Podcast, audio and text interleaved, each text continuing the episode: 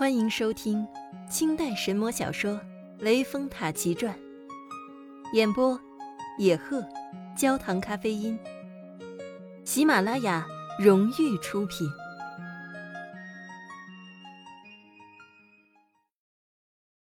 第二十回，喜滋滋文星降世。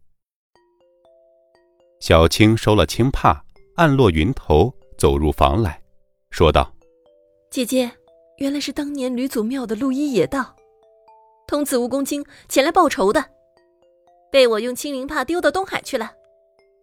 却不知方才是何人救了姐姐？素贞掐指一算，叫道：“小青，原来是南海佛祖差白鹰童子前来相救。”遂同小青出房，望空拜谢佛祖救命之恩。素贞因受着这番惊吓，抱病在床。汉文早晚细心照看。焦荣闻之，也过来探视。进房坐定，焦荣道：“弟妹玉体不适，我特来探望。”素贞道：“小毛病，不打紧。姐姐费心了。”小青捧茶入房，茶罢，焦荣道：“弟妹这身孕。”算来已经足月，须当加以调理。但愿生个男孩，接续许家宗之。素贞道：“多谢姐姐金言。奴家听闻姐姐和我怀孕时日相仿，奴有一言奉禀，未知姐姐肯垂听吗？”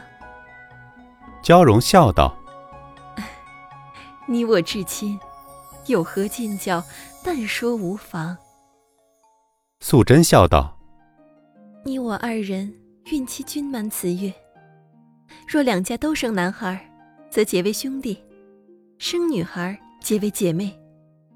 倘若一男一女，则定下婚约，结为夫妻。不知姐姐意下如何？”娇容喜道：“啊，好事儿，好事儿！咱们一言为定，永无更改。”素贞正要回言，却好汉文走入房来。素贞遂将这段情由对汉文说明。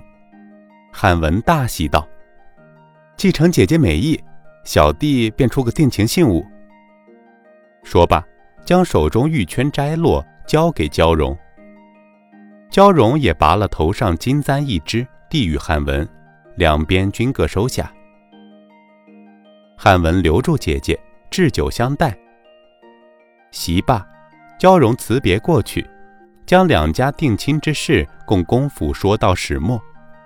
公府听罢，亦欢喜无限。话表素贞因病体未愈，又同焦荣谈说多时，动了胎气，挨到夜间，腹痛起来。汉文同小青二人在房伺候，到三更子时，红光满室。文曲星降世，小青抱起，看是男孩，同汉文十分欢喜，扶了素贞上床，一夜忙到天明。公府闻之，过来作贺。道德三朝，家中开设喜筵，汉文请了姐夫并姐姐过来同饮喜酒，孩子取名孟郊，字应元。座中欢饮，杯盘狼藉。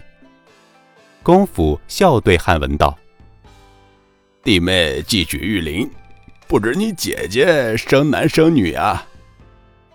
汉文笑道：“姐夫，天从人愿，决然生女无疑。”合作大笑。